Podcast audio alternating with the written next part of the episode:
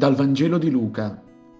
In quel tempo il Signore designò altri 72 e li inviò a due a due davanti a sé in ogni città e luogo dove stava per recarsi. Diceva loro, la messa è abbondante, ma sono pochi gli operai. Pregate dunque il Signore della messe perché mandi operai nella sua messe.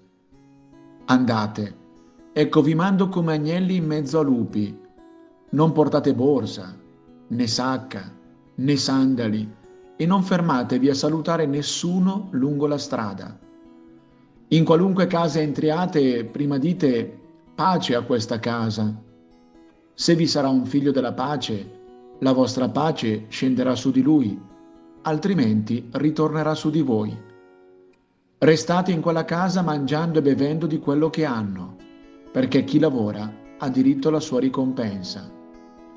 Non passate da una casa all'altra. Quando entrerete in una città e vi accoglieranno, mangiate quello che vi sarà offerto.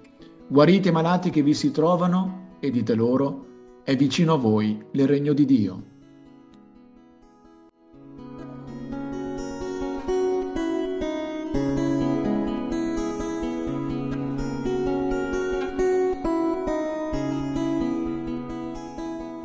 L'incontro con Gesù non è scontato.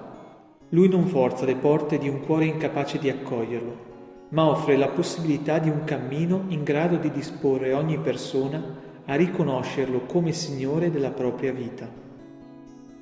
In questo brano l'Evangelista Luca esprime con chiarezza i passi della missione testimoniale che Gesù affida anche a me oggi come ai 72 nel Vangelo. Dei quattro verbi che descrivono la missione, il primo è andate. C'è un invio a coppia che scaturisce dall'incontro con Lui. Insieme è più facile testimoniare un'esperienza che altrimenti potrebbe risentire troppo della percezione singolare. Poi il verbo entrate, che invita a superare le soglie delle case per fare propri i vissuti delle famiglie e portare loro l'annuncio del regno, espresso dal terzo verbo, offrite pace. L'ultimo verbo invita gli apostoli a rimanere per godere dell'ospitalità di chi vorrà accoglierli. Mi chiedo quanto sia cosciente della mia missione di apostolo e operaio della messe e quanto sia disposto a seguire l'istruzione di Gesù.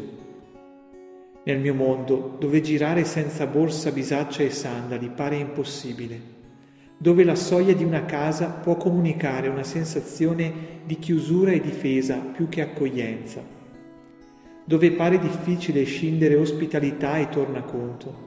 Il Signore mi chiama ad essere agnello in mezzo ai lupi, non per cedere al vittimismo, ma per indicare che l'unica possibilità di rendere testimonianza per me come per i 72 è riconoscermi discepolo del pastore, che è il Signore. Riconosco nel legame con Lui l'unica possibilità per essere suo apostolo. Oggi cerco di dare ragione della mia fede quando me ne capiterà l'occasione.